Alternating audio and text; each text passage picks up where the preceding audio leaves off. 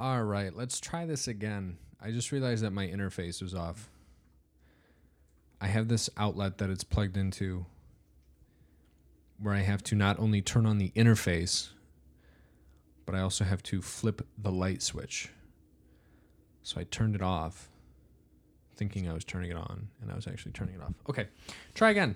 Um, as I was saying when I was recording previously, uh, before I realized my thing was off, is that I've been jumping around. I know that I've been jumping around in these chapters a lot.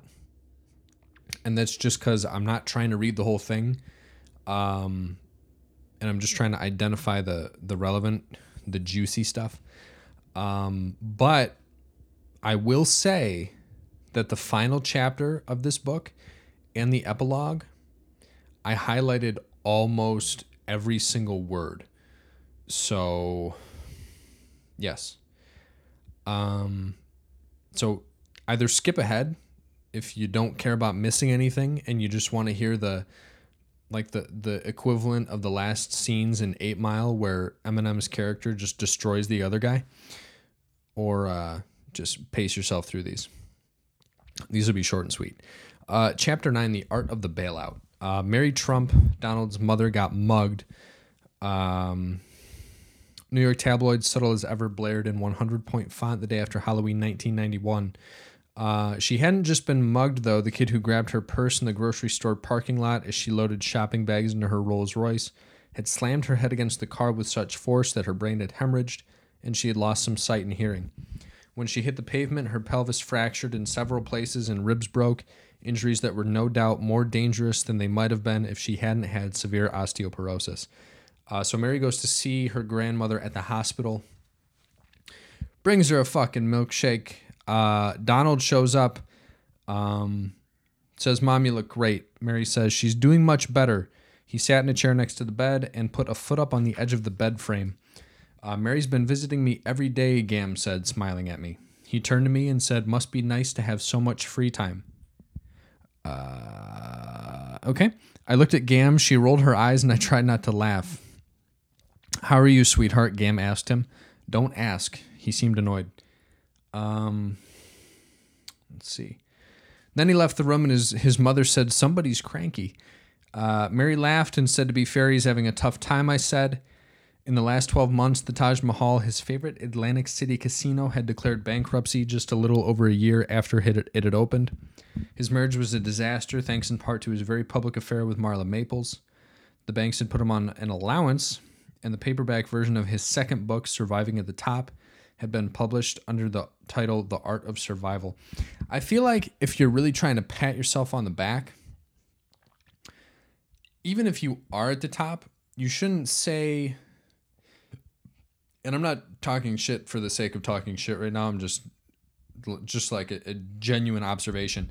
If you really do believe that you're at the top, you shouldn't say that you're surviving at the top because that sounds like you're kind of struggling to survive. Um, unless it was one of those whole, I'll dig myself a hole and be like, oh, look at me, I fucking conquered. Anyways, uh, Donald's perceived success with the Grand Hyatt in 1980 had paved the way for Trump Tower which had opened to great fanfare in 1983. From his reportedly abysmal treatment of the undocumented workers who built it to the alleged mob involvement, the project was steeped in controversy. The affronts culminated in the destruction of the beautiful Art Deco limestone reliefs on the facade of the Bonwit Teller building, which he razed to make room for his. Donald had promised those historically significant artifacts to the Metropolitan Museum of Art, realizing that removing them in one piece would cost money and slow down construction. He instead ordered that they be destroyed. When confronted with that breach of trust and taste, he shrugged it off, declaring the sculptures to be without artistic merit, in quotes, as if he knew better than the considered assessment of experts. Over time, that attitude that he knew better would become even more entrenched as his knowledge base has decreased, particularly in areas of government governing. Ouch. Uh, his claims to know everything have increased in direct proportion to his insecurity, which is where we are now. You thought that was bad. Just wait until the end of the book. Uh, in August of that year, Surviving at the Top was published, and within weeks it would become clear that the book's subject matter and timing were bad enough to qualify as parody. So I guess it's fitting that it's called Surviving at the Top. Uh, in June 1990, Donald missed a $43 million payment for Trump's castle. Six months later, my grandfather sent his chauffeur with more than $3 million in cash to purchase chips at the castle casino. Uh, in other words, he bought the chips with no intention of gambling with them. His driver simply put them in a briefcase and left the casino. Even that wasn't enough.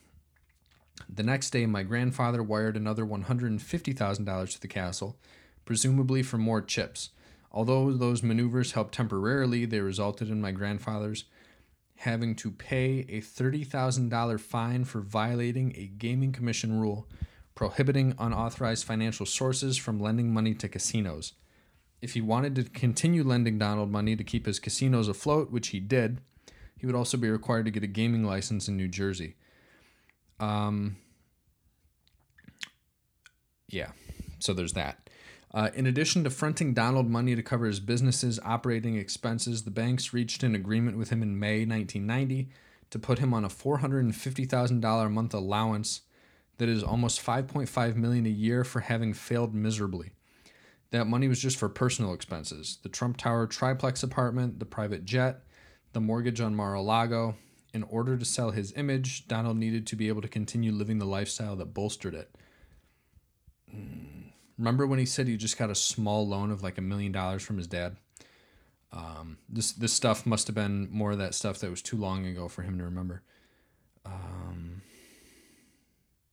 yeah.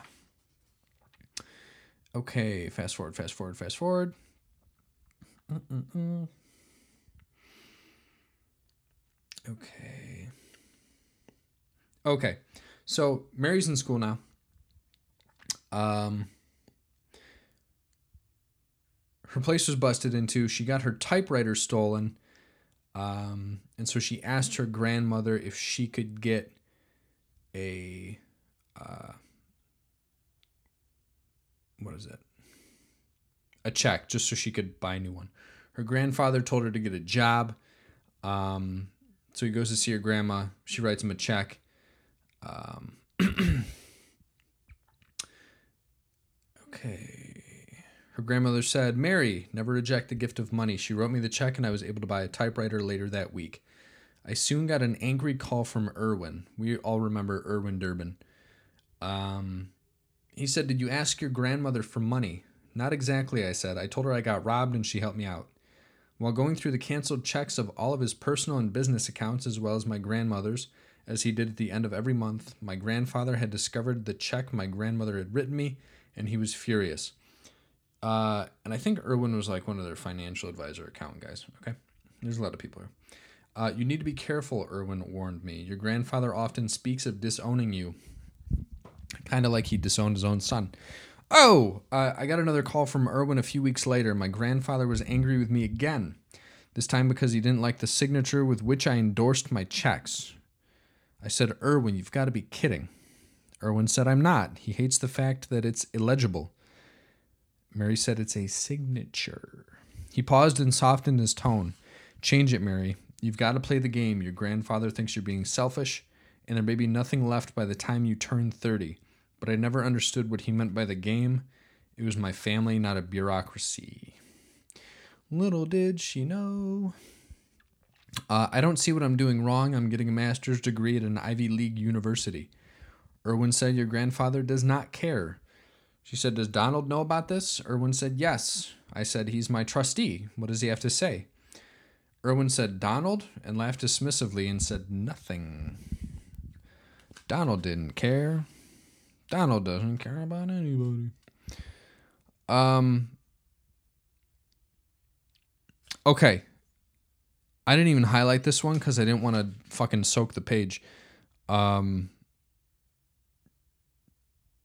So let me hit this real quick. As the bankruptcies and embarrassments mounted, Donald was confronted for the first time with the limits of his ability to talk or threaten his way out of a problem. Always adept at finding an escape hatch, he seems to have come up with a plan to betray his father and steal vast sums of money from his siblings. He secretly approached two of my grandfather's longest serving employees, Irwin Durbin, his lawyer, and Jack Mitnick, his accountant, and enlisted them to draft a codicil to my grandfather's will that would put Donald in complete control of Fred's estate, including the empire and all its holdings after he died. Grandfather was in bad shape. Dementia was getting really, really bad. Blah, blah, blah. Um, let's see here. Uh, Marianne, Elizabeth, and Robert, all of Donald's siblings, would effectively be at Donald's financial mercy, dependent on his approval for the smallest transaction.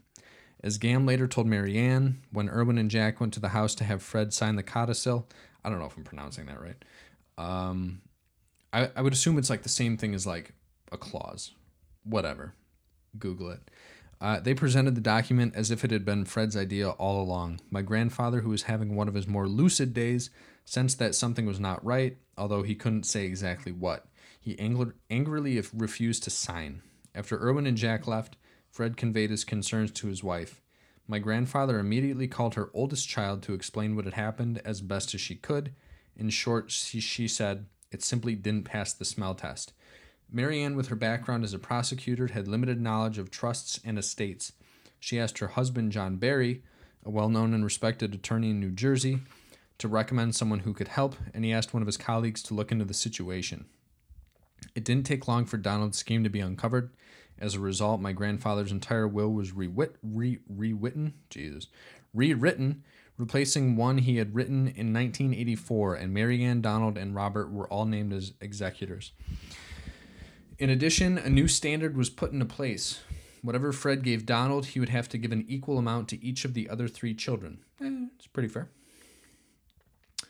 Uh, Marianne would say years later, we would have been penniless. Elizabeth would have been begging on a street corner.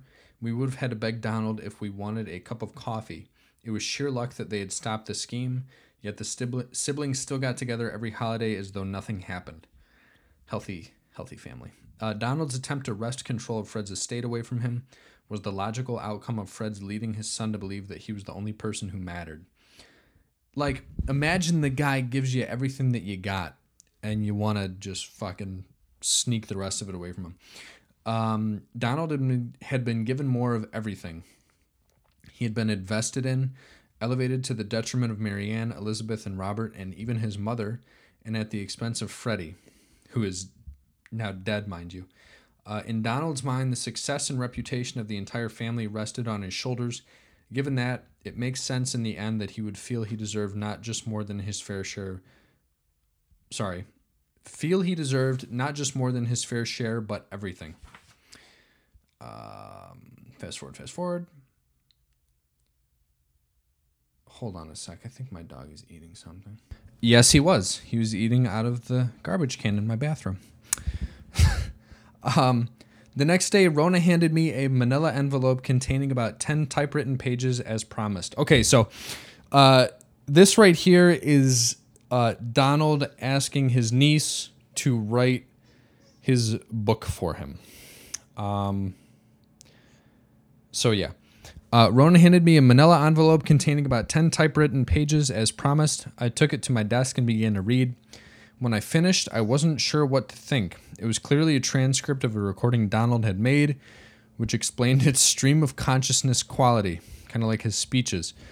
It was an engraved compendium of women he had expected to date, but who, having refused him, were suddenly the worst, ugliest, and fattest slobs he had ever met.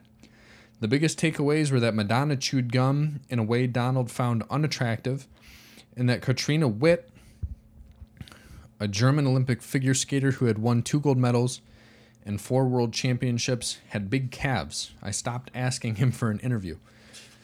Um. All right, so where are they here? Were they at Mar-a-Lago? I can't remember where they were. Ah, yes. Uh, she goes to Mar-a-Lago with Donald and Marla Maples. Um, Dinner that evening was just me, Donald, and Marla. Ba ba ba ba. Uh, the next day, I spent the morning exploring the property. There were no other guests, so the entire place felt empty and strangely quiet. I talked to the butler to see if he had any interesting stories, got to know some of the other guys who worked there, and then took a quick swim before lunch, which was scheduled for 1 p.m.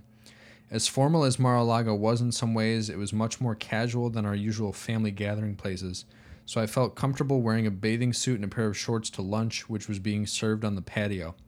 This is my favorite part. Donald, who was wearing golf clothes, looked up at me as I approached as if he'd never really seen me before. Holy shit, Mary, you're stacked. Can you believe that? Donald, Marla said in a mock horror, slapping him lightly on the arm.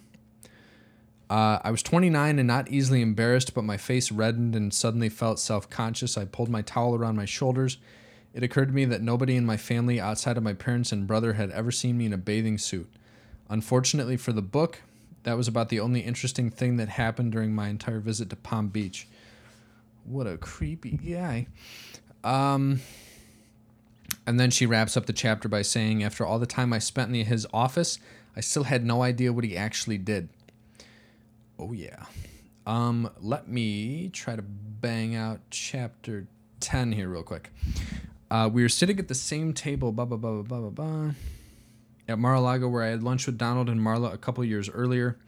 Uh, the family started going for Easter. My grandfather turned to my grandmother, pointed to me, smiled, and asked, Who is this nice lady? This is like, this is uh, like super, super horrible dementia. Um, and he kept calling Mary a nice lady. She said it, he was very sweet to me after he had forgotten who I was. Um, and then the uh, irony here, she says, uh, even though he forgot things and names about everyone else, he forgot Marianne's name, forgot that it was his daughter. Uh, he never forgot Donald. Um, okay. And then what is this here? Oh, look at this, Fred said. He held up a page that had been torn out of a magazine with an ad for a limo similar to the one he already owned and asked if he could get it. He asked Donald and Robert.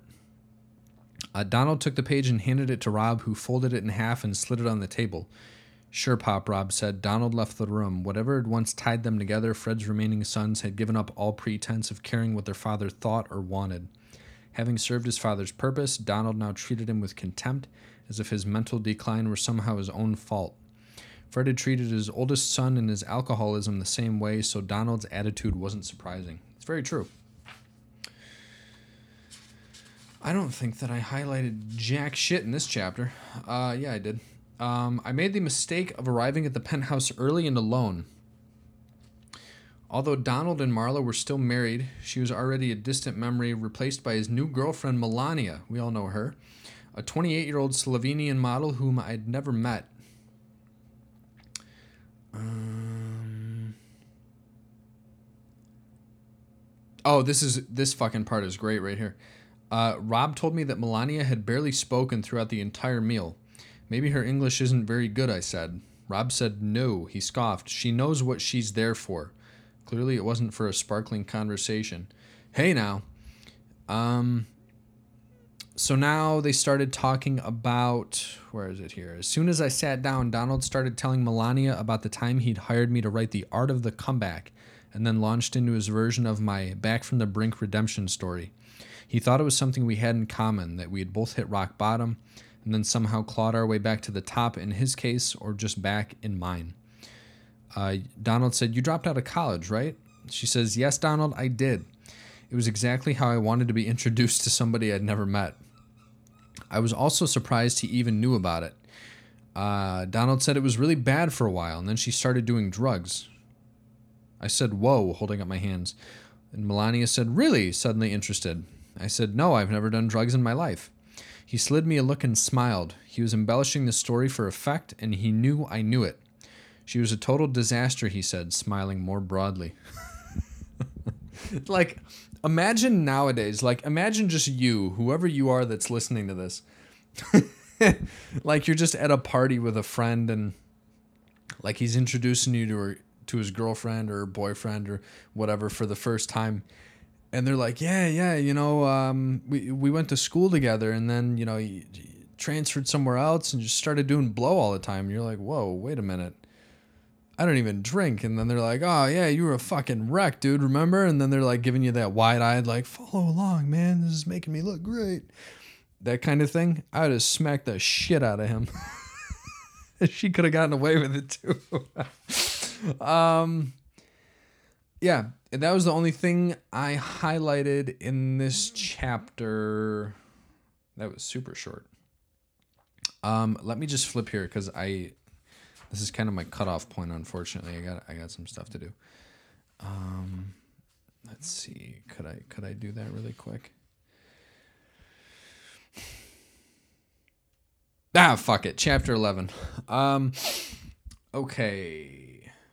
Fred Trump died on June 25th, 1999. The following day, his obituary was published in the Times under the banner Fred C. Trump, post war master builder of housing for middle class, dies at 93. The obituary writer made a point of contrasting Fred's status as self made man with his quote unquote flamboyant son Donald.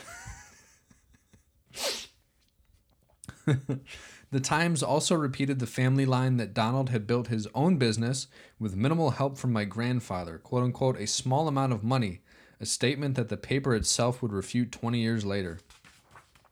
And we're really getting into like the stuff now, okay? Uh, Donald was the only one to deviate from the script, so they're talking about the the funeral now for his father.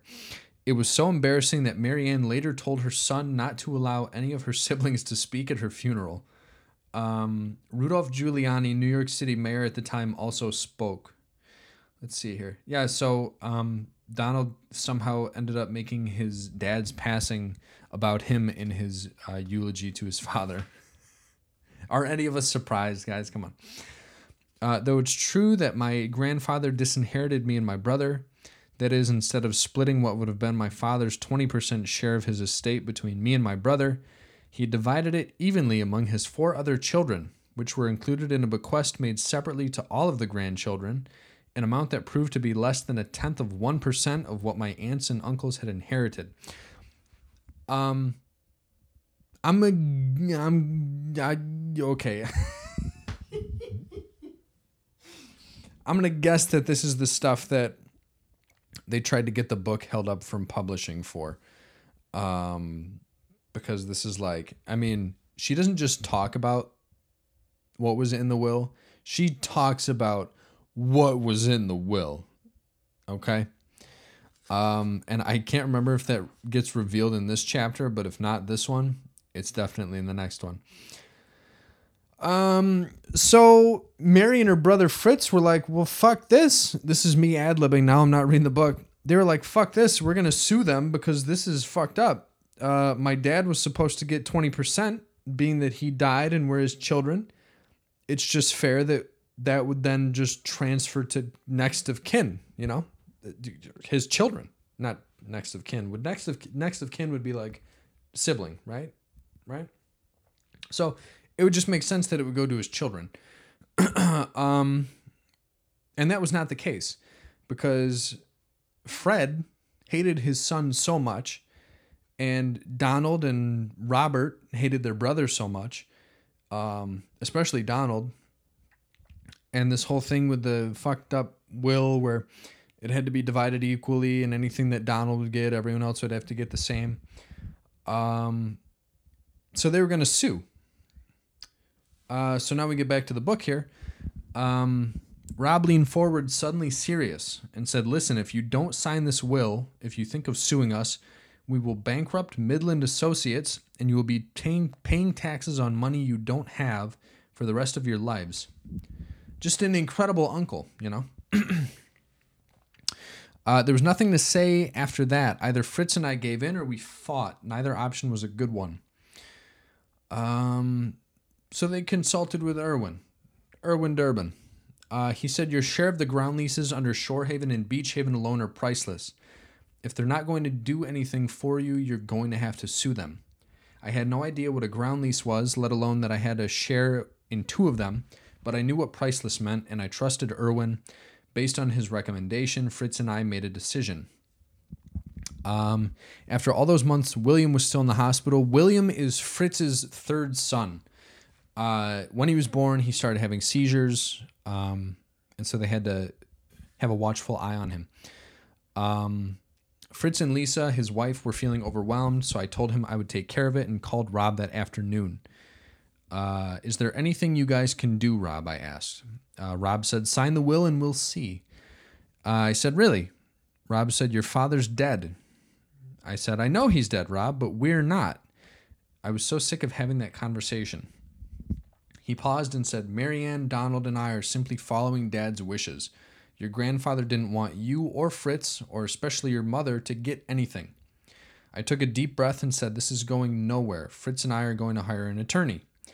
As if a switch had been flipped, Robert screamed, quote, You do whatever the fuck you need to do, and slammed the phone down. So after that, the next day there was a message from Gam on my answering machine when I got home. Mary, it's your grandmother, she said tersely. She never referred to herself that way, it was always Gam. So I called her back right away. Your Uncle Robert tells me you and your brother are suing for 20% of your grandfather's estate. Um, ba ba ba, fast forward. Same phone conversation with her grandmother. Uh, she says, Do you know what your father was worth when she, he died? She said. A whole lot of nothing. There was a pause and then a click, and she hung up on me. Uh, that's just like, you know, do I need to say again what an awful family this is? it, with exception to Mary and Fritz, it seems everyone else just sucks. Um, I think.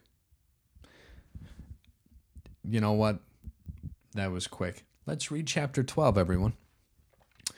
Um, I called my brother, and as soon as I heard his voice, I burst into tears. Chapter 12 is called The Debacle.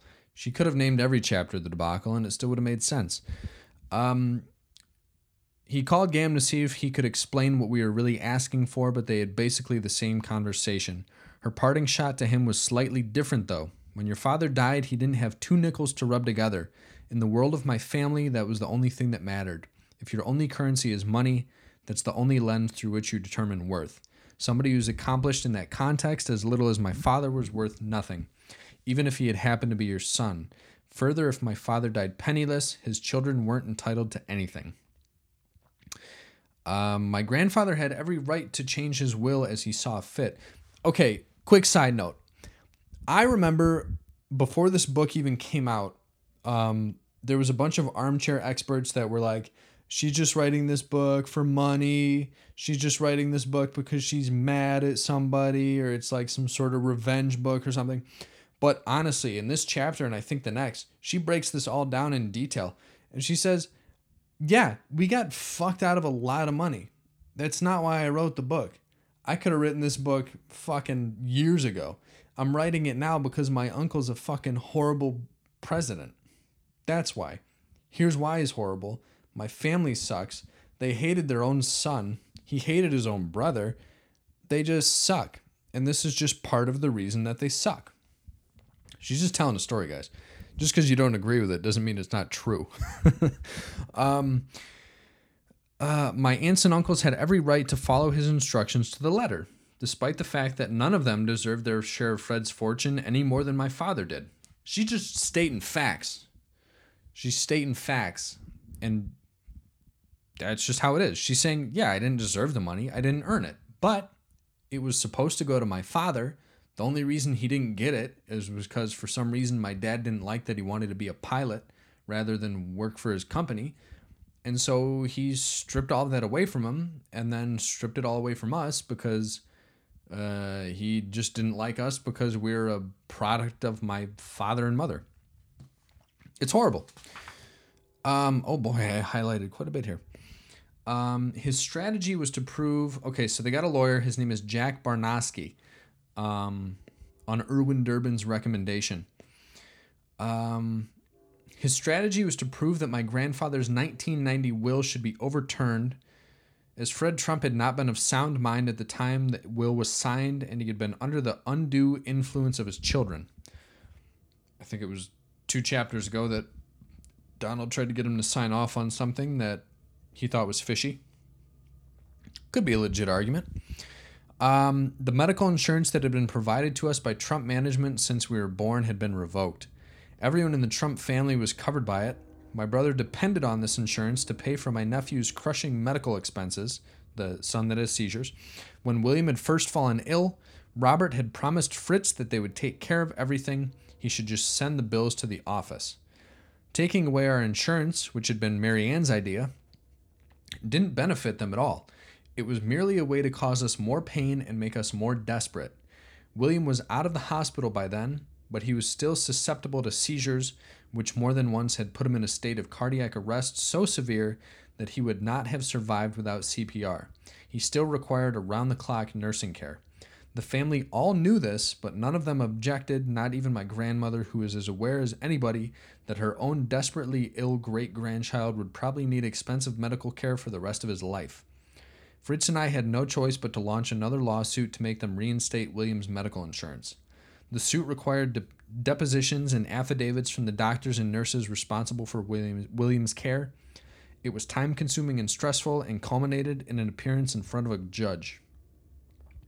Lorino defended the cancellation of the insurance. The uh, Lorino was the uh, snake that the Trumps hired to combat them in court.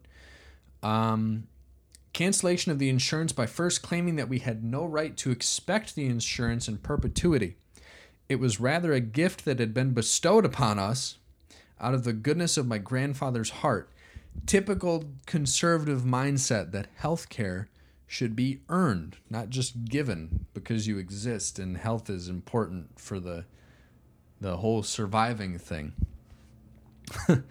um, he also downplayed William's condition in resisting that the round clock nurses who attended to William and had saved his life more than once were overpriced babysitters. If Fritz and Lisa were worried that their infant son might have another seizure, he said, they should just learn CPR which a quote coming from another person recommending how you should take care of your very ill child would be justification enough in my eyes to have a very incredible courtroom outburst and scuffle. Uh, Maryanne angrily referred to me and my brother as absentee grandchildren. Um, I thought of all the times she had called the house when I was visiting my grandmother. Now I understood why she had never told my grandmother to say hi because Maryanne sucks too. Uh, when he was deposed, Donald didn't know or couldn't remember anything, kind of familiar to how he rolls the dice now. A kind of strategic forgetfulness he has employed many times to evade blame or scrutiny. Did you guys know that the country's in such bad shape now because of Joe Biden? I didn't know that. I did not know that. That's a joke, by the way. Sarcasm. Uh, all three of them claimed in their sworn depositions that my grandfather had been, quote unquote, sharp as a tack until just before he died, because walking out into the living room and asking your wife 20 times what's for dinner uh, seems as sharp as a tack to me. And I didn't read that part, but a few chapters ago, when she was talking about her grandfather's dementia, he would come down and ask like a dozen plus times what was for dinner uh, and had to teach his wife patience through that. Uh, during that time, my Aunt Elizabeth ran into a family friend who later relayed the exchange to my brother. Can you believe what Fritz and Mary are doing? She asked him. All they care about is the money. And then Mary says, Here, again, admitting. She says, Of course, wills are about money, but in a family that has only one currency, wills are also about love. Um, I thought Liz might have understood that she had no power. Her opinion about the situation wouldn't have mattered to anybody but me and my brother, but it still hurt that she was toeing the party line. Ba ba ba. Uh, after almost two years with legal bills piling up and having made no progress on any kind of settlement, we had to decide whether to take our family to court. William's condition remained serious, and a trial would have taken the kind of energy and focus my brother didn't have, and reluctantly, we decided to settle. Maryanne Donald and Robert refused to settle unless we agreed to let them buy our shares of the assets we had inherited from our father, his 20% of the mini empire, and the priceless ground leases. Quote unquote, priceless ground leases. Lay down, buddy. Just lay down, buddy. Okay. I was doing so good with the with the dog not making any noise here. Oh, if I could afford a studio. Uh, Fritz and I decided to attend Gam's funeral, but knowing we were unwelcome, Grandma died. Um, Fritz and I decided to attend Gam's funeral, but knowing we were unwelcome, we stood in one of the overflow rooms at the back of the Marble Collegiate Church. Along with a couple of Donald's security guards, we watched the service on a closed circuit monitor. Because, you know, keeping the family together. Uh, the eulogies were remarkable only for what was not said. There was a lot of speculation about my grandparents' reunion in heaven, but my father, their oldest son, who had been dead for almost 27 years, was not mentioned at all. He didn't even appear in my grandmother's obituary. I received a copy of Gam's will a few weeks after she had died. It was a carbon copy of my grandfather's, with one exception. My brother and I had been removed from the exception. Sorry, Jesus. Removed from the section outlining the bequests for her grandchildren. My father and his entire line had now effectively been erased. Um, there are two more chapters and an epilogue in this book. Uh, and these are my favorite. And I'm going to make you wait until the next upload to hear them. Um, and I'm going to have an ungodly amount of side notes during this epilogue. Let me tell you, I wrote something on my phone, and I was like, I was gonna post it on Facebook, and I was like, uh, this is probably not a good idea. So, I'll just read it on here. Um, but yeah, boy, oh gee, did that get spicy quick. Um, yeah, so chapter 13, 14, and the epilogue are going to be next. I hope you enjoyed this portion of the book. Thank you for following along so far. I promise everyone. I know that when I started this podcast, I said that I wasn't going to talk about political stuff a lot. But then with COVID and all this crazy shit that's going on, it's kind of hard not to acknowledge what's going on. Um, I'm just a person that does a podcast. I live in the country, so I, I kind of feel like I should be talking about what's going on, at least through my eyes. Um, being a young person, being the quote unquote future, um, I, I think it's kind of important that we all try to share how we're feeling, um, no matter how old we are. But um, yeah, this is just I mean, it's it's what's going on right now, so it would be kind of um, ignorant and just kind of immature of me to ignore things um, that are. I mean, it's it's impacting everyone on a daily basis, or at least the majority of people on a daily basis. So to to just ignore it would be kind of uh, stupid of me to do. Um, so hopefully, fucking things will normalize soon, and uh, I can talk about other stuff, and I'll, I'll try to do better. But I think this book was the bulk of it, but um, yeah, yeah.